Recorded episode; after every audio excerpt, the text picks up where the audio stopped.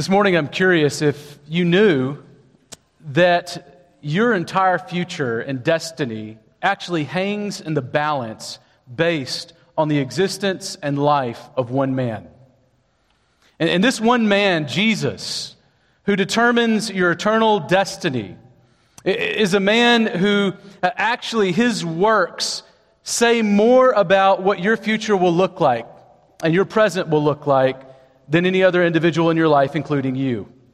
In other words, the way that you view God, the way that you view others, the way that you view yourself will be shaped by the way that you view this man, Jesus Christ. So I'm wondering how you view him this morning. Did you know that, that there have historically been ways that people have looked at Jesus that have not measured up with God's self revelation of himself in the Bible?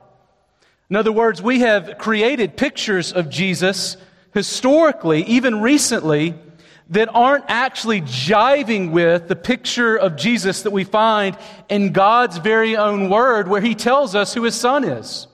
I think that Francis Schaeffer's words about 50 years ago probably would ring true still today. Now, he said that in his time, he began to become terrified when he would hear the word Jesus.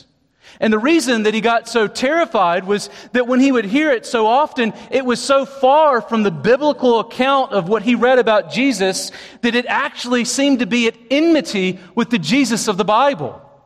And so when we're thinking about Christ alone, we need to understand that we are constantly in need of understanding who Christ is according to the voice of God Himself. And that's exactly what we want to be thinking about this morning.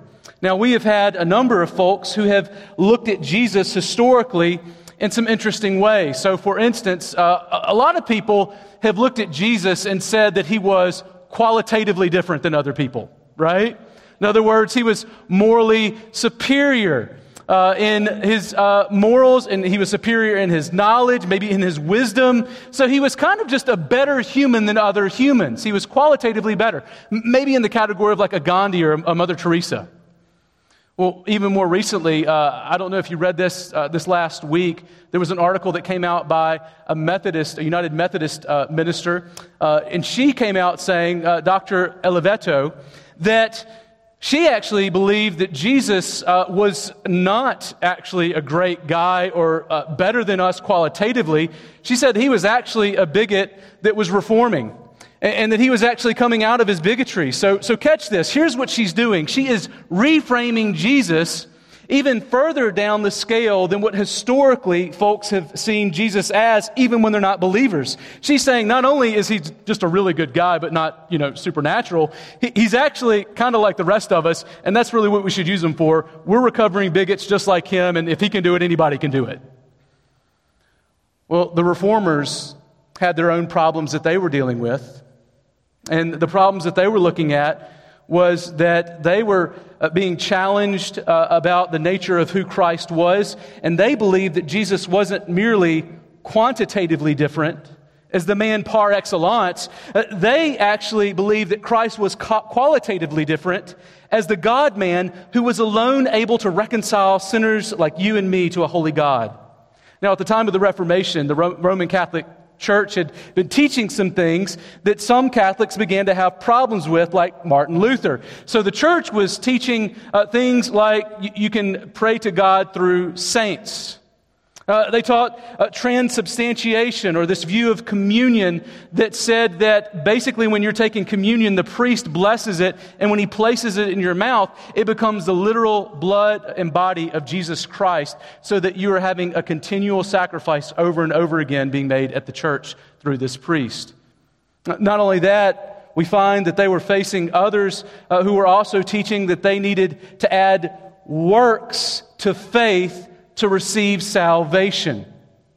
And as they saw these things, heard these things, the reformers said that all of this flew in the face of our fourth sola this morning, solus Christus, or Christ alone, which we're going to be considering from the Gospel of John. You can go ahead and be turning there if you're going to be uh, hanging with us in the scripture this morning. I, I hope you are. Now, if you don't know about John, John his gospel was likely written, I believe, after the fall of the temple in 70 AD.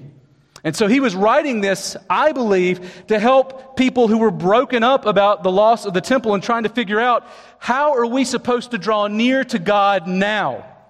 See, the temple was a place where it was considered to be the house of God. That's where people came before the throne of God in the Holy of Holies. And if this place is gone, then how can we come near to God? The temple was where the priest, as mediators, would offer sacrifices daily to bring people near to God. And after cleansing the temple in John 2, you'll remember what Jesus says at the opening of John's gospel. He says, Hear this, you can destroy this temple as he's in the temple courts. You can destroy this temple, and I will raise it up again in three days. Now, if you are, have ever been to the temple, and you've seen uh, what stands there now, it's no longer the temple that he would have been looking at because it was torn down in 70 AD, but it is a magnificent structure. It is not the kind of thing that's like sort of a pop up tent or camper. Uh, this is the kind of thing that the Jews, even in context, are looking at Jesus like he's crazy, and he's like, Three days, it took us 46 years with an army of people. And you think on your own you can raise this up in three days? This guy's got to be out of his mind. And then Jesus explains he explains in John chapter 2, right after they said, that, saying this, and this is John sort of explaining what Jesus meant. He says, But Jesus was speaking about the temple of his body. Now, fast forward to John 14, 6, where we're going to be today. And here is Jesus further explaining what he means. He says in John 14, 6, I am the way, the truth, and the life. And no one comes to the Father except through me. That's the only way to the Father. That's the only way to draw near to God. You're all alienated and sinners, and you cannot draw near to God. You wouldn't want to. You wouldn't want to draw near to a holy God as sinners, but I'm here to tell you I'm about to make a way where there is no way. And I am the only way.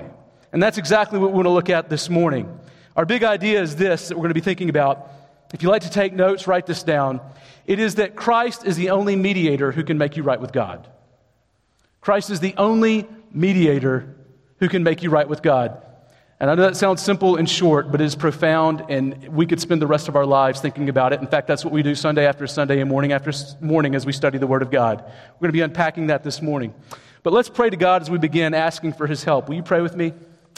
God, this morning as we come before you, we come before you only through Christ, our great mediator. And God, as we come as a people this morning, I know that each of us need to be absolutely changed by your word. Each of us need to be transformed, and we ask that you would do that this morning. Father, help us to make much of Christ. We pray that the exclusivity and the sufficiency of Christ would be gloried in and marveled at this morning. It's in your name that we do pray. Amen.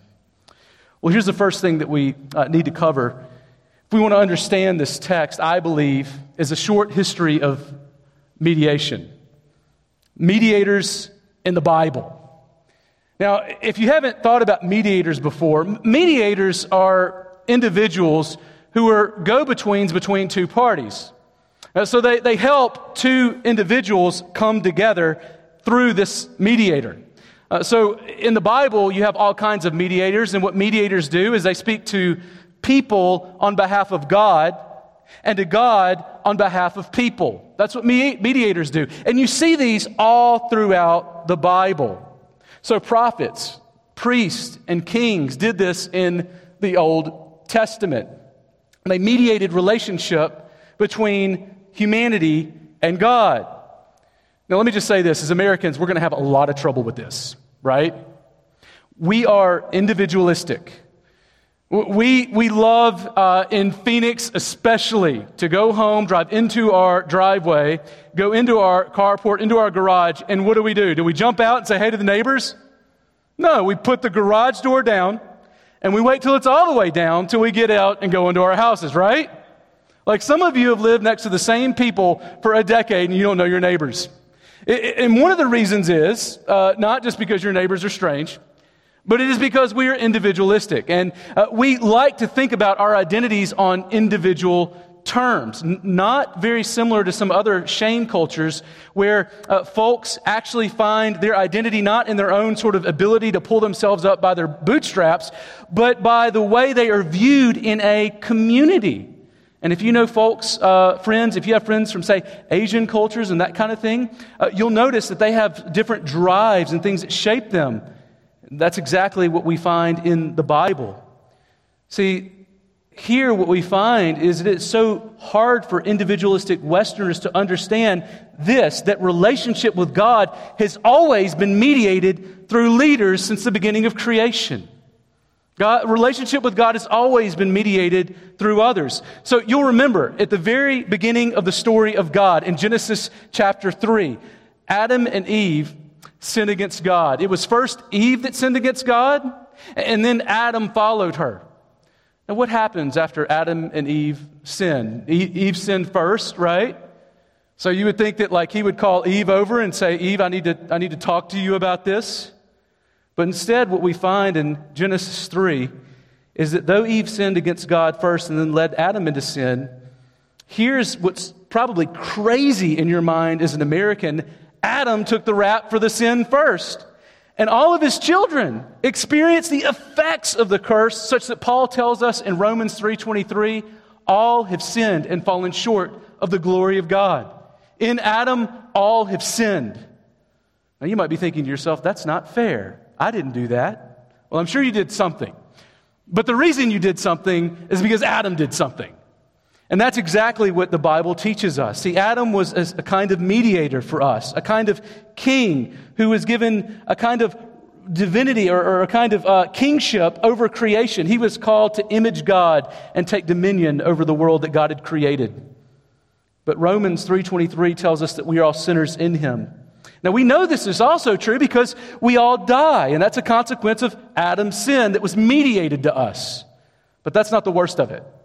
Romans 1:18 says that the wrath of God is revealed from God against all ungodliness and unrighteousness of men who by their unrighteousness suppress the truth. Now just think about that. The wrath of God is upon us. We were born in sin. We are in a very bad place, and Christ is the only answer. See, if we don't understand the, the severity of the judgment of God, the rightness of it, the fact that we deserve it, the fact that there is uh, no escaping it, unless God makes a way, then our hearts are not going to be ready to cry out for and to, to savor and to love and to be satisfied in Jesus Christ. But we are under the wrath of God. And it's not just that, though. Notice this Adam and Eve were actually cut off from the presence of God in Genesis 3. And the rest of the Bible, the rest of the Bible tells the story of a humanity that is constantly trying to get back into the presence of God. And God sends a number of mediators who are seeking to bring people to usher them back into God's presence so they can behold their God and be in right relationship with Him again and experience all the blessings that are to be part of being in right relationship with God. And they can't get there, right? Uh, it's almost like as soon as a mediator comes to help intercede for the people, he, he can't even like wait a few minutes before he's already fallen and sinful and broken. And catch this, as soon as the mediator falls, those curses are brought upon the people.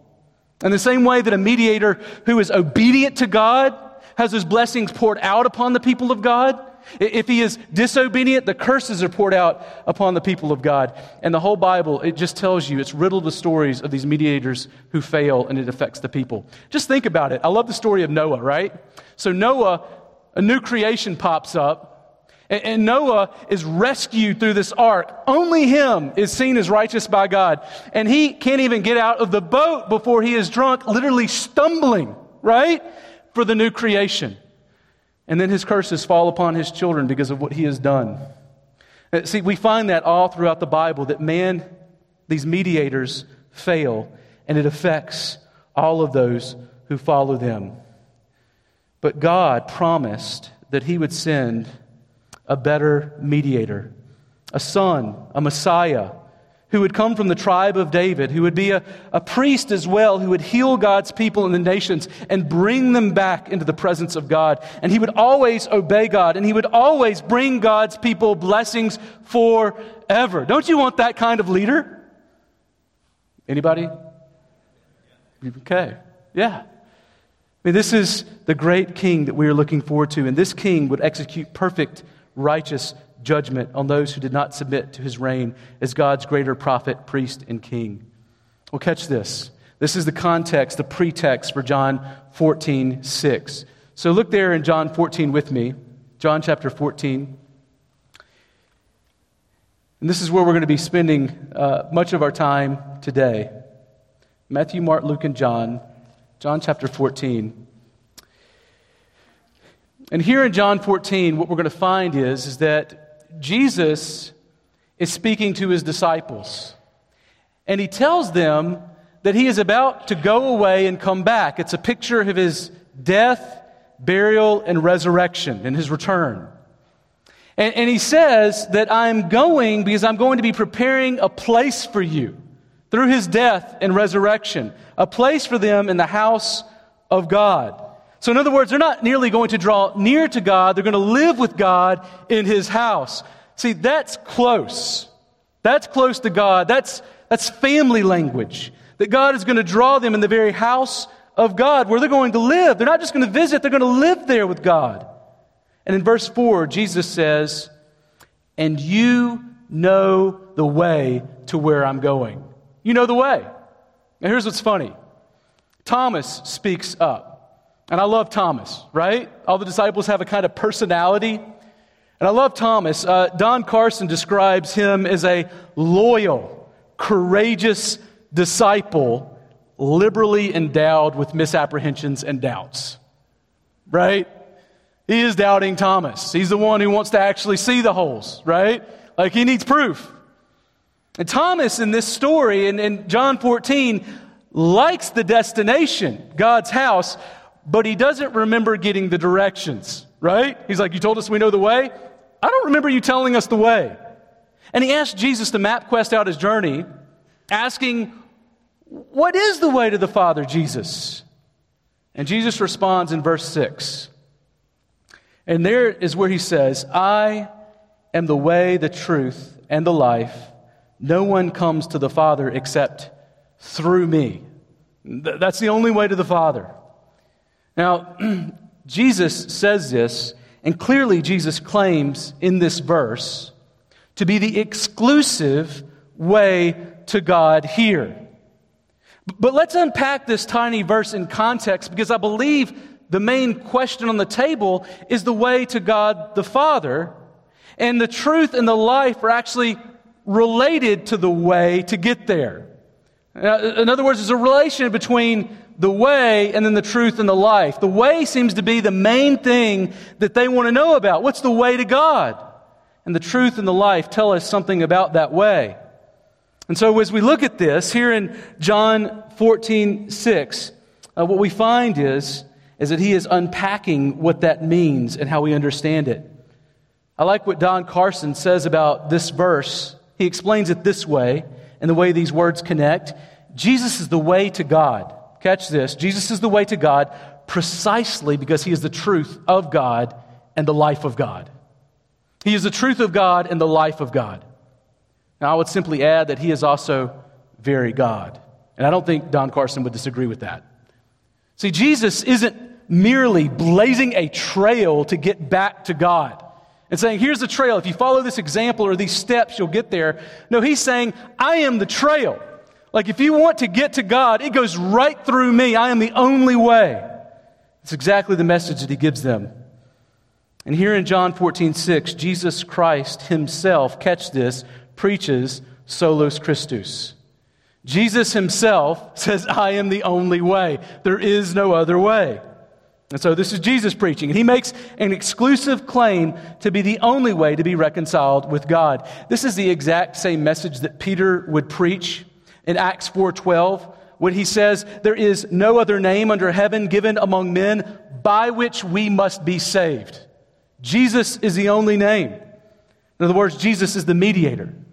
He's the mediator of a new and better covenant by which he is able to bring us to God. I want to think about three things that help us understand Jesus as the only way to the Father. These three things are the things I want to think about that Jesus is God, that Jesus is the truth, that Jesus is the life. And I hope those become more clear as we work our way through this text. Now, first, notice that Jesus is God. Now, you might not know this, but if you look at the book of John, he actually uses these I am statements throughout his book. He has seven of them to describe Jesus. So you remember, Jesus says, I am the bread of life, I am the resurrection and the life, and here I am the way, the truth, and the life. And, and, and you'll remember that this I am statement really, if you've read the Bible, kind of throws your attention back to the Old Testament, if you've been reading your Bible. And it'll remind you of Exodus 3 when there is a man that comes before God, Moses. And Moses meets God, and God says to him that you're going to go and rescue my people out of slavery in Egypt. And Moses says, Well, when I go, what name should I give them? They have so many gods. What name sets you apart? And God says, Tell them I am that I am has sent you. Now, the reason that he says this is because it gives a picture, I believe, of the character of God. But what's interesting is John Frame and others have also said that that name Yahweh that describes the covenant God of Israel in the Old Testament actually comes from this name I am that I am. So that uh, Yahweh is really what I am points to. And so when Jesus continues seven times to say, I am, he's actually making a claim about the nature of who he is, that he is qualitatively different than other men. He is very God. He is one with Yahweh. So when he says, I am the way, the truth, and the life, that I am is, I believe, making profound statements. Uh, that's why in John 8.58, John 8.58, uh, Jesus uses the same statement, but he doesn't say, I am anything. He just says, I am. Uh, you'll remember that he's speaking to the Pharisees, and he tells the Jews in John 8.58, describing who he is, he says, Truly, truly, I say to you, catch this, before Abraham was, I am. Now, you might be thinking, well, why is that a bad statement? I mean, it's kind of weird that he thinks that he existed before Abraham. And yes, he's saying that. He's saying at least that. But catch this. You know, the Jews think he's saying something more than something that's crazy because they immediately in the next verse take up stones and they want to kill him. Why? Because they understood that statement as blasphemy, that he was claiming to be God and they wanted to kill him for it. See, Jesus understood himself, his self identity to be that he was one with God. He wasn't a mere mortal, a mere human. He was the God man. And they understood him to be say, claiming that he was Yahweh or God. So catch this Jesus is God, He's God the Son. Now, Son of God that's a title you'll find in the Bible a lot. And Son of God was a, title that was given to earthly kings who imaged their heavenly king. Uh, you find that all over the place. In fact, in Genesis 1, uh, when God created Adam, he was created as a king over creation to image God. Sound familiar? And Jesus was the son of an earthly king, another son of God, King David. But hang with me. Only Jesus is a Son of God in the sense that he is also the eternal Son of God, very God and fully God. He existed before Abraham eternally with God the Father and God the Spirit in perfect unity. In fact, catch this Colossians 1, which is a book that is so Christocentric. It, it just exalts in Christ from the beginning to the end. And in that book, we find in Colossians that Paul says, All things were created by Christ, through Christ, and for Christ, and that in Christ all things still hold together. Does that sound like your average Joe? Does that sound like just a good human? No, the, the Bible, the apostles, they speak of Jesus as someone who is not just quantitatively better in his goodness, but qualitatively better in who he is. He is different and other than us. Brothers and sisters, the incarnation is amazing. It's amazing that the, the, the, divine Son of God took on flesh in the person of Jesus. Jesus was fully human, but let's not forget that he is also fully God, lest we undercut his ability to save you and me to the uttermost. See, if he is not God, he is not able to save us in the way that we need to be saved. In other words, Jesus is not merely the exclusive way to the Father, He is sufficient. He is fully sufficient to draw you near to God in every way. And, and, maybe this morning you just needed to know that. You, you want to draw near to God and you don't know the way to get there. And, and here it is it's not in you, it's in Him, it's in Christ. Draw near to Christ and you draw near to the Father. See, Jesus here is not merely the exclusive way to the Father, He is the sufficient, the only sufficient way to draw near to Him in every way. You don't need to help the Son of God out in drawing you near to God. But catch this He's not only the eternal Son of God, the eternal Son of God entered time and space. Jesus is God's truth. Jesus is God's truth. So catch this. Notice that Jesus, he doesn't merely testify to the truth like previous mediators. No, no, Jesus, he comes and he says, He is the truth that you must believe. Now just imagine if I got up here on Sunday morning and I said, okay, we're going to preach this morning, and I'm going to preach Joshua, like me. And you need to believe everything I say about me, and it's going to affect you. Does that sound strange? Yeah, unless this is God, right? And so the eternal God has taken on flesh, and he's saying, Let me tell you about who I am. I'm here to disclose the Father to you. And you will never see the Father as clearly as you see him in me. So the Bible, it is actually God's story. It is God's story, and catch this, it doesn't center on you and me, it centers on God's Son. It is his, his story of redeeming a people to himself from slavery to sin, death, and the devil. And here John claims that Jesus is God's truth. Such that, and hang on, such that to not believe in him is to not receive the Father. If you do not believe on the Son, you do not receive the Father. So Jesus is the ultimate expression of God's plan of salvation. And John's gospel opens speaking of Jesus saying, In the beginning was the Word, and the Word was with God, and the Word was God. In other words, Jesus is also qualitatively superior revelation from God in this sense that Jesus Christ is the culmination to which every scripture points and the climax of God's redemptive plans for us. He's the culmination that everything points to, and he's the climax of God's redemptive plans for us. See, there is no better truth than Jesus, whom the Father sent to bring himself full to bring us to himself full of grace and truth. I hope that's what you believe. There, there's no better truth than Jesus. And, and if you don't believe that, and if your, your heart doesn't yearn for more of Christ, then let me just encourage you that you, you need to know more of Jesus because you haven't seen him rightly. When you see Jesus as he is, you are seeing the Father in all of his excellency, and you, if you have been born again, want to draw near to that. See, when John the Baptist sees Jesus in John 129, John, he can't, he can't hardly contain himself, and he says, Behold the Lamb of God who takes away the sin of the world. We've been waiting for this guy. The mediator has arrived. We can draw near to God. Now, how would Jesus do this? Catch this Jesus came as a mediator of a new and better covenant relationship between us and God. God sent his Son, who willingly came to save sinners, you and me. And the eternal Son of God took on human flesh and tabernacled amongst us, as John 1 says, in the person of Jesus, who is a name, Jesus, which actually comes from Joshua, which means Yahweh is Savior.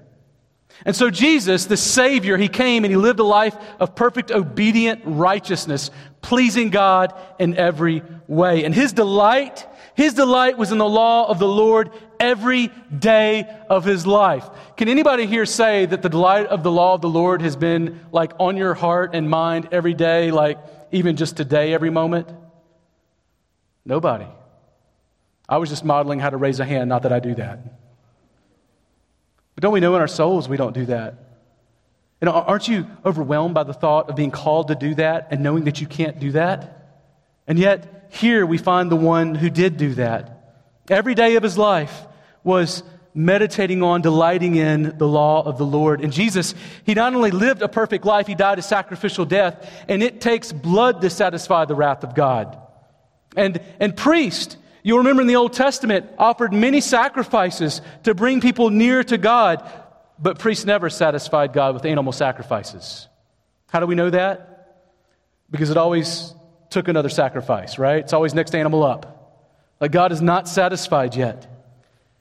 And yet, what we know is that Jesus was our innocent sacrifice who died in our place on the cross taking your sins, all of your sins that you committed this morning and last week and forever before and after. He died for those on the cross so that he might put to rest the wrath of God that we deserved. And he, he drunk it. He drank the cup of the wrath of God that you and you and you and me deserved. And he drank it to the full so that we might draw near to God. What a blessing, this, this Jesus, this Christ who came to do this for us. And Jesus was our innocent sacrifice, dying for us, drinking the last drop of the wrath of God. And Hebrews 10.10 10 tells us that Jesus appeared as our greater high priest and offered his own perfect life as the sacrifice that would satisfy God. In Hebrews 10.10 10, it says, we have been sanctified through the offering of the body of Jesus Christ. Catch this, once for all once for all. In Romans 8 1, says this is, the, this is the end of that. This is what this means that if we are in Christ and He has died for us once for all, and that we are at peace with God, in Romans 8 1, there is now therefore no condemnation for those who are in Christ Jesus. We are innocent before God based on what Christ has done. Why? Because only Jesus was able to save us. We could not save ourselves in the least, and we still can't. But but Jesus was forsaken by God that we might be forgiven and draw near to God. Not only that, we find that three days later he was raised from the dead to declare victory over sin, death, and the devil, and offering salvation to all who would turn from living for anything else to living for Jesus. And then 40 days after that, he ascended to heaven where he sits at the right hand of the Father. Catch this, where we are told he forever lives to intercede for us on the basis of his self sacrifice. Right now, as you are listening to the preaching of the Word of God, there is a better word that is being spoken on your behalf. And it is by Jesus Christ Himself to the Father for you. What a glorious hope! Like, whatever it is that you have done, Christ is mediating your relationship with you to the Father. So your relationship with the Father forever goes through God's eternal Son who took on flesh to bring us to God. And that, that, my friends, is good news. That is the best news. Now, I know that people often struggle with the, the problem of sin, right? It's kind of the nature of our hearts. Like, how could a, an all powerful God allow bad things to happen? And I'm not going to jump into that. But you know what's the irony is? I don't think that we're quite as struck enough by the question of the problem of forgiveness. How does a good God forgive sinners, right? And yet, what we find is Christ is the answer. Christ. Only in Christ can sinners be forgiven, and Christ remain good and just in all that he does. But there's a third thing that we see here Jesus the life. Jesus the life. Don't miss this. All previous mediators died along with those who followed them. Let me slow down. All previous mediators died along with those who followed them. Ephesians 2:1 tells us that we were all dead in our transgressions and sins when Christ came. All of us dead, along with the spiritual leaders of our lives, dead, spiritually dead before Christ.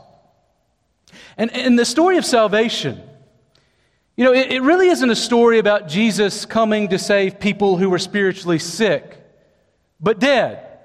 There's a sense in which Jesus comes to heal our wounds and bind us spiritually, but the message of the New Testament is we were so sick, we were dead sick, right? Like we were dead before God, spiritually unable to respond and to move towards Him.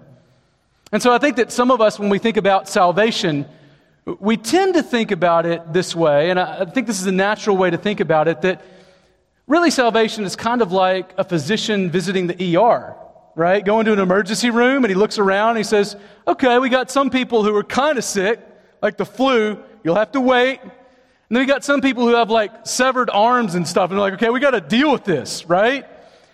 And you're thinking to yourself, okay, well, the physician, like, he really needs to exert his energy a little bit more for them than me. because I'm just a little sick and they're really sick. But I don't think that's at all the image that we get in the Bible. The Bible gives us this image that we were dead in our transgressions before coming to faith in Christ, and that life only comes through Him. So I think the better image would be kind of like Jesus as a physician walking into a morgue, right? And saying, okay, who's the sickest in here? Anybody. Guess everybody's okay. No, everybody's dead, right? And that's the nature of what salvation is. We are dead on the table. We're not looking to be resuscitated. We're looking to have new life pulled, put into dead bodies. It's an Ezekiel 37 vision. We need God to speak life over us so that we are raised from death to life. That's exactly what Jesus Christ does for us. Now, that's exactly the picture that we have in the New Testament of the nature of what it is that Christ comes into when he comes to save us. Only Jesus was alive when he entered the morgue of this life. And as God, Jesus, fully God, also has the character of God. And one of those characteristics of God is his aseity. That's a big word. It comes from a se, means from oneself, self existence. It means one that only has life, the only one that has life that comes from him. He doesn't need anything from anyone. He has everything in of himself, is sufficient in himself. And that is exactly the truth about Jesus Christ. Catch this. Jesus did not come because he really wanted you to sing really nice songs about him, because if you didn't, he wouldn't know that he was the most glorious being in all of creation. That's not, that's not who Jesus is. Like Jesus came because Jesus is good and love, not because we are. Jesus came because we were needy, not because he's needy. And so when Jesus came, he is the author of life along with his Father. He is the self existent God whose life comes eternally from himself. But Jesus came and died so that you and me might live. And because he is the eternal Son of God, he has eternal life in himself with the Father and is able to give eternal life to those who put their faith in, in him. And not only that, Jesus continues to mediate for you and me eternally. Right now in heaven with the Father, based on that once for all sacrifice made for you and me at the cross. If we are united to Jesus by faith, we have eternal life that is only to be found in him. And in this way, Jesus is better than any other and every other mediator that preceded him. All prophets, priests, and kings, Jesus guarantees a better covenant. Here's what Hebrews 7 24 to 25 says about Christ it says, He holds his priesthood permanently because he continues forever. Consequently, he is able to save to the uttermost those who draw near to God through him. And since he always lives to make intercession for them, see, Christ, he is the one way to the Father, the exclusive way. And he's able to draw you and me to him sufficiently. We don't need to look for other means by which to draw near to God. I love what the reformer Jeremiah Burroughs said. He said this He said, Think of God as a fountain, and then Jesus as a, a kind of cistern or well and then think of pipes that are coming out from that well to all different individual people. Here's what he says about that contraption that he creates faith sucks at the mouth of every pipe and draws from God, but it comes from God through Christ. Comes from God the Father through Christ the Son. The Father fills the Son with all good. And so it comes from the Father through the Son by faith unto the soul of every believer. See, from first to last, salvation is all of Christ. From our first spiritual breath to our daily need for intercession to the last day when Christ brings to completion the work that he began in us. And we can know that we are accepted by God when we put our faith in Christ, who is the way, the truth, and the life. And the only way to the Father is through the accomplished work of his Son and him alone. Now, I want to close with um, just some practical applications concerning Jesus Christ as the mediator, as the exclusive and sufficient way to peace with God. I want to think about what that means for us in, a, in a number of ways. And I'll get through as many of these as I can, but here's the first it's this there are not multiple ways to God. I think that's obvious. There are not multiple ways to God. Catch this there aren't even two ways to God right? There's only one way to God. I've had conversations uh, before with folks who, who have missed this. Uh, I've had conversations with uh, Hindus who have missed this, folks who, who believe in, uh, you know, they practice Hindu uh, religion. Uh, in fact, I had a conversation with a couple of guys at different times where they were talking to me and, you know, really excited because they accepted Jesus. And I was like, well, that's, that's great. I'm glad that you accepted Jesus. Now, let me just ask you a little bit about that. Uh, do you accept Jesus as God? Oh, absolutely. I was like, okay, that's good. We're moving in the right direction. Do you believe that Jesus is the only God, that there is one God, that there is no other?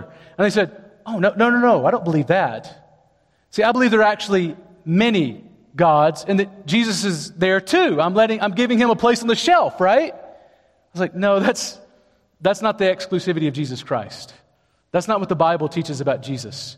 Uh, I've also had opportunities to talk to uh, friends of mine who really just aren't Christians, but don't think that you should make your beliefs really that important. And so they've said, Look, I, I think it's fine that you believe that, and I even affirm that. And hey, it seems to make you happy, and you seem to live better because of it, but it's just not my way. And you know what, what I would say is, look, it's not just my way, it's God's way, it's the only way. And why would I say that? Because so says Jesus. I like what David Platt says about this. He says, You know, a lot of us say, I wish there were a thousand ways and there could be a thousand ways, but the reality is, in our hearts, I think you know it, if there were a thousand ways, you and me would want a thousand and one, right? Like we would want that one more way that was our way. And God says it's not about our way and our hearts being contorted towards ourselves, it's about our hearts bending towards God and His way, the way that He has given us. And praise God that there is a way. But there's a second thing that we see here faith must grasp the Christ of the Bible alone. You've got to grasp the biblical Jesus. It's not enough just to say that I have faith in Jesus and assume that that's going to save you. Who is this Jesus that you claim to believe in? Is it the Jesus of the Bible? Is it the Jesus who has told you that you are a sinner, a rebel, who is walking and running headlong into sin and the wrath of God, and that it only was Jesus Christ, who is the God man who could come and save you through his sacrifice on the cross, that he was raised from the dead, actually, literally, bodily, and that he will return to save us from our sin, uh, to save us ultimately one day? Is that the Jesus you believe in? If that's not him, then you've believed in something other than God's plan. See, Jesus didn't come preaching the truth. He said, I am the truth. And not just any truth, but the truth which evaluates the value of every other truth claim. In fact, everyone that misses God will do so because they have failed to believe in the truth of the gospel that centers on Jesus. Third, looking to saints to intercede with God for you is not trusting in God alone. If you are praying to saints to get to the Father, that is not believing in Christ alone. That was part of what the reformers were saying. See, you, you, you pray through Christ alone who forever intercedes for you. The Bible doesn't say that of anyone else. It's Christ alone who that's true of. And He is the only one who is right and proper to be able to intercede for us with God. See, there's none like Christ. It's to bring him down to say that others can intercede. Only Christ can do that. He is the only one that is capable and able in his nature and who he is. And so, Christ, He is the only way to pray to the Father. We don't pray through Mary or through saints, we pray through Jesus. He is alone, He is sovereign and forever living to intercede for us, to save us to the uttermost. Fourth, communion remembers Christ's once for all sacrifice. Now, Catholics were teaching, Roman Catholics were teaching, and, and they still hold to this, but that that communion was basically, their belief was transubstantiation. So, as I said before, it meant the priest would bless it, he would place it on the tongue, it would turn into the little literal body and flesh of Jesus. Now, here's why. They teach that justification is a process throughout life, and you need to continue to have a fresh sacrifice of Jesus provided through the priest to bring you uh, back to God after you sin and you continue to come back and need more and more healing through communion. So they literally sacrifice Jesus over and over again. Uh, I've actually been to a, a, number of Catholic services where they preach a homily, uh, a little bit shorter than this one, about five or ten minutes, this sermon. Uh, and, then, and then after that, what they'll do is they'll have communion at the end. And I've seen a number of services where it's empty. And then it comes time for communion, and like clockwork, a hundred people show up. Ready to take communion. Why? Well, because they're not focused on hearing from God and His Word and being transformed by that through the power of Christ and His Spirit. They're focused on being cleansed and changed through the elements, the sacraments. But we are told that Jesus offers, offered His sacrifice, catch this, once for all. Once for all. And it will forever and has forever satisfied the wrath of God for all those who put their faith in Christ. That is great news. Here's what that means God always forgives his children's sins when their faith sets hold of Christ once for all sacrifice. He always forgives us in Christ. The other thing that that means is that God never forgives sins for anyone who does not put their faith in Christ and Christ alone. Fifth, believing you need to add good works to Christ's work is not trusting in Christ alone for your salvation. Now, now this one is one, yes, that, that, that the Roman Catholic Church would, was practicing, but also that we as evangelicals still practice, right? So the Roman Catholic Church still teaches that you are saved by faith and works, that you have to add works to your faith to be saved. You must add that. Salvation is part you and part God. But that's not salvation by faith alone in Christ alone. And this underestimates our need of Jesus and Jesus' exclusive claim to be the only way. And don't miss this. It is, it is also not Christ alone to think that once you are saved that you can do any good apart from God, right? Like every good comes from God. Even in Christ, every good that we do flows through us from Christ by faith, coming ultimately from the Father. Paul says this in a number of places in Philippians. Philippians 4:13 says, "I can do all things through Christ who strengthens me." Verse 4:19, "And my God will supply every need of yours according to his riches in glory in Christ Jesus." And even when we, are working out our salvation with fear and trembling, in Philippians 2:12, he says, "For it is grounded in this reality that it is God who is at work in you both to will and to act for his good pleasure." Do you see it? God working through his people. And all of this only comes through union by faith alone with Christ alone. Six, believing someone is good enough not to face God's judgment is not holding to Christ alone. Any of y'all have like a really good friend or neighbor who, who like, when you think about, you're like, I just can't imagine like that they really need Jesus as much as other people. And just maybe, maybe God would save them without them putting their faith in Jesus? Anybody? Nobody? Never had that? Like, yeah, and you're just, I mean, come on, inside. I'm not saying outside. You know it's not theologically right, but you love them. Like, I have a bunch of people like that. I'm like, just to love them. And you think maybe they'll just like sort of pass by. And then we, we always hear the story about that like really innocent, holy guy who's living in the mountains of Burma, right? And he's never heard about Jesus and he's kind of innocent and you're like, well, what about him? Does he get saved? Oh, yeah, that, that innocent guy, he for sure gets saved. Here's the problem he doesn't exist, right? Like all of us are sinners. Like there isn't an innocent person. Jesus was the innocent son, and he's the only way back to the Father. So we need to understand that the problem that we have is sin, and the consequence is God's wrath. The solution is Christ. The problem leads to death, but the solution, the solution leads to eternal life. So don't go on living believing. Uh, don't go here leaving this morning. If you have not put your faith in Christ and you think you're a pretty good person, we say, yeah, probably compared to me, but not compared to God. You need Christ. And don't leave here without putting your faith in Him today. But seventh, faith in Christ alone means Christ is King of your life. He is King of your life. He is Lord of your life in every way. If you have truly put your faith in Jesus, then you turn your life over to Christ and follow Him. Eight, it is not the strength of your faith that save you, but the strength of the object of your faith, Jesus Christ and Him alone. That is such good news. It's not the strength of your faith, it's the strength of the object of your faith, Jesus. He is strong enough that the least faith in him can move the mountain of your sin as far as the east is from the west and transport you across that infinite chasm that separates you from God into his very house where he promises there are many rooms. It is not the, the strength of your intellect. It is not how well you teach, how good you live, how bad others live in comparison to you, how many hours you've given to serving the church that saves you on the last day. On the last day, when I come before the throne of God, I will have one strong and perfect plea. A great high priest whose name is love, whoever lives and pleads for me. That is what I plead. That is what you plead. That is the only plea. Is that your plea this morning? If that's not what you're pleading before Christ on that last day, there's a better plea to be had than what you have. It's Jesus Christ Himself. Let's pray.